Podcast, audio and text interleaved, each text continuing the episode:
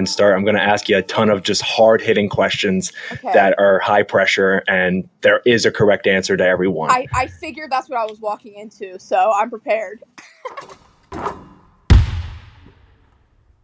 We're here with Kenli Norman with Meadowbrook Girls Basketball.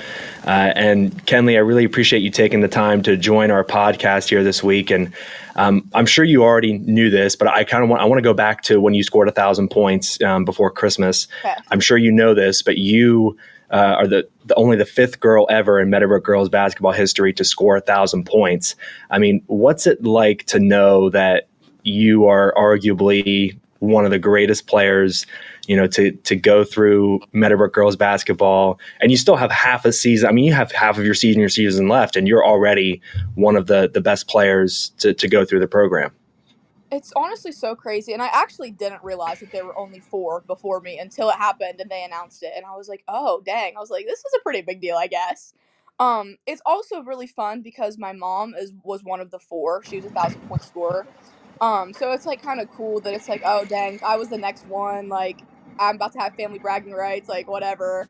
Um, but no, it was a really special moment, and it's never been like my mentality. I never keep track of my stats, or I'm like, I need to score this many points, or I need to get to a thousand. So it was honestly just all around a good moment because I didn't feel any pressure to get there. I've just played basketball because I love it for the last four years, and everything's worked out so far just by loving the game and playing it the way I play. So pretty excited. I, I was just I was just gonna ask because like go I'm sure going into a game like that like you when you know you have a chance at a thousand like the pressure can probably feel kind of weird like you kind of feel pressure to like get it right away. There everyone's giving you the basketball. They want you to score. But I mean you just said you, you didn't feel any pressure. Obviously that was a game you guys won pretty easily. But were you just kind of out there just playing and like whenever it happened it happened? Or um, Yes, like I- did you feel like you kind of had to get it or what I didn't really feel that much pressure because honestly, me personally, I was like, it would be really nice to get at a home game. Like I would like to do it in our gym. sure. And we went into that game and i think i needed nine points. Before that i the, the beginning of that week i thought i was like 40 points away. I had no cl- clue that i was close. And i knew that we had like two home games after that. So i was like okay if i manage to not score nine points then it's fine. Like there's no pressure. Like i'll just come back to the next one and we'll see what happens yeah What. What was the moment like with your mom? Because you mentioned your mom's at that one of the four, of the other four. What was it like, like in that exact moment? You you score a thousand, they stop the game, and you kind of get to share that with with your mom. It's actually really sweet. Caden Casey does a lot of good like pictures and videos and stuff for you guys. He got the whole moment on camera, and I'm so happy that I'll have that forever. And you can see, so I go over, I hug my team. My sister's a freshman, and she plays, so she comes and gives me my flowers. I get to hug her, and then they give me my banner, and I'm looking at it, and I look up, and I'm like, "Where's my mom?" And you can literally see me like say it on the video. And she ran down, and I got to give her a hug, and she just told me how proud she was of me she was like, "Go, like, like have your moment, whatever." And I was, it was a lot of fun. It was really special. Like she supported me more than I could ask for in everything that I do. So it was just really sweet. Did you know they were going to stop the game when you hit a thousand, or like, did you have an idea of that? Did you want them to stop the game? Like, like, I guess I what was that like? Because I'm sure that's kind of weird. Like, it, it was. If you watch, if you ever see the video, it like ha- like I I make the shot and everybody kind of goes crazy, and I just start like walking back to the bench because like, what do you do after Right. that?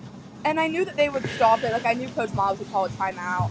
Um, I didn't really know what the proceedings were. They had given me my banner, and then I was like looking at the crowd. I literally told like our crowd thanks, and then I go to like go start talking to my team, and they're like, "Kenli, turn around!" And there's like camera people like trying to get my picture. There's people holding up signs. I really just felt like I don't know. It was so weird because knowing that all eyes were on me, but also we go out and we play every time, and everybody's just watching, so it really wasn't any different. Right. Well, it's also weird because, like, what if that's like a big spot in the game? You know, it's like fourth quarter, two minutes left, and you like Yes. tie the game with that shot or something, and it's like you're gonna stop. Like, are you gonna stop the game then? Yeah. Like, it's kind of it's a weird spot, and like, not that you don't want to be recognized for it, but it's like, do you also want to disrupt the flow of the game? Also, you know what I mean? Um, but luckily, it was in a game where you guys won pretty easily and not as much pressure on the situation. Um, but enough about you. Obviously, you're awesome, uh, but I want to talk about your team um, because you guys have won uh, two games in a row to start 2024. You've got Maysville and Cambridge up next. Obviously, Cambridge, the team up north, that rivalry. Like whenever you see that on the schedule, does every? I mean, obviously you, you play to win every game. You want to win every game the rest of the way. But when you see Cambridge on the schedule, does everything else just like not matter at that point? And it's like we just got to beat Cambridge. It doesn't matter how we do it. it doesn't matter what way, how we do it. We just got to beat them, and that's the that's the focus when you see them on the schedule. Cambridge is always a big game, and especially uh, like once I got into high school, like Meadowbrook girls basketball was really just the program was kind of like not in the best shape. Like I hadn't really had like a solid team or anything. And so coming out and like working towards that, they beat us my freshman year. I think we split with them my sophomore year, but then to like come back and beat them for the first time in I don't know how many years, and especially with Coach Miles being new to the coaching staff and he came from Cambridge, so I was like, this is Mhm. perfect for you too. Um, Right. so definitely we take try to take it just one game at a time. Like we're focused on Maysville right now. We'll practice based on that for the next couple days.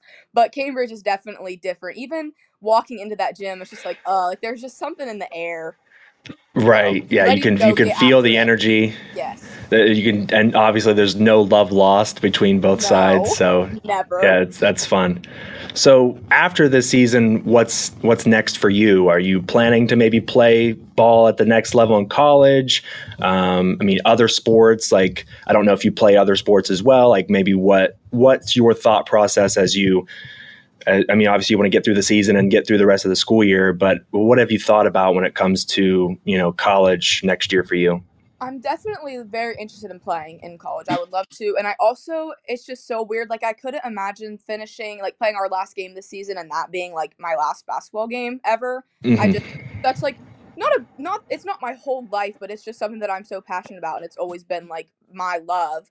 Um, I, I don't know where I want to go to college. Everybody asks me, everybody around me is probably more stressed about my college decision than I am. I just know that if I plan on going to play somewhere, like I'm gonna focus on my season at hand first because that will kind of get me out there, I guess, and determine where I want to go. I plan on going to school for education. I want to be a teacher. I want to teach high school English. So definitely focused more on like the academic side of it first. And even with my mom Right. basketball being so big, she tells me she's like, I know you love basketball, but like it doesn't have to be the only thing. Like you do what's gonna make you happy. Do what you want to do. Like you're going to school for your education. Figure all that out first. So I guess we'll see. I had a visit at Mount Union. I've talked to some other schools to go schedule some visits and stuff. Talked to some coaches. So it's looking pretty good so far. But like I said, I'm just really focused on this season and giving it all I have here first.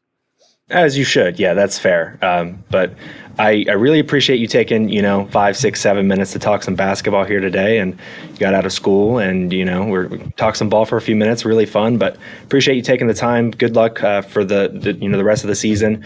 Hopefully you guys can make some noise uh, in the tournament this year. And, you know, just best of luck the rest of the way. You're an awesome player. And I really appreciate you joining our podcast. So Thank you so much for having me. This was awesome. And I appreciate everything you guys do. So thank you.